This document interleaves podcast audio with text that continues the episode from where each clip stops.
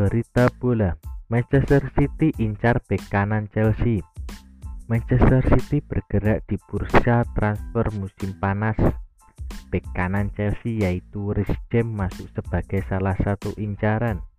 Manchester City mampu menutup musim 2020-2021 lalu dengan menjadi champion di Liga Inggris.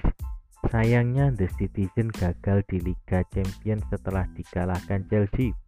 Manchester City pun siap merombak tim, beberapa pemain top bakal direkrut demi menjadi juara di tanah Eropa yang belum juga dicapai klub yang bermarkas di Etihad Stadium itu.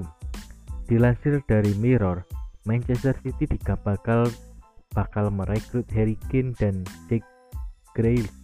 City bakal menguras dompet dalam-dalam demi dua pemain tersebut.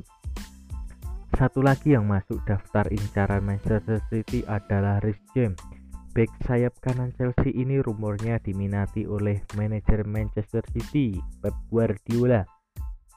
Reece James merupakan pemain jebolan akademi Chelsea dan masih berusia 21 tahun. Reece James sudah sejak musim lalu tembus dalam skuad Chelsea di era manajer Frank Lampard. Ketika Frank Lampard dipecat dan digantikan Thomas Tuchel di awal tahun ini, James tetap masuk dalam pilihan utama. Dirinya menempati pos bek sayap kanan dalam skema 3-4-3. Musim lalu bahkan pemain asal Inggris itu bermain sebanyak 32 kali di Liga Inggris. Dirinya juga masuk dalam timnas Inggris di ajang Euro 2020. Reece James sendiri masih punya kontrak sampai tahun 2025. Nilai pasarnya berdasarkan transfer market sebesar 40 juta euro atau setara dengan 690 miliar. Manchester City butuh James untuk menggantikan Kyle Walker yang sudah berusia 31 tahun.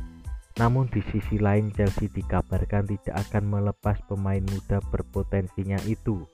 Sekian berita bola kali ini.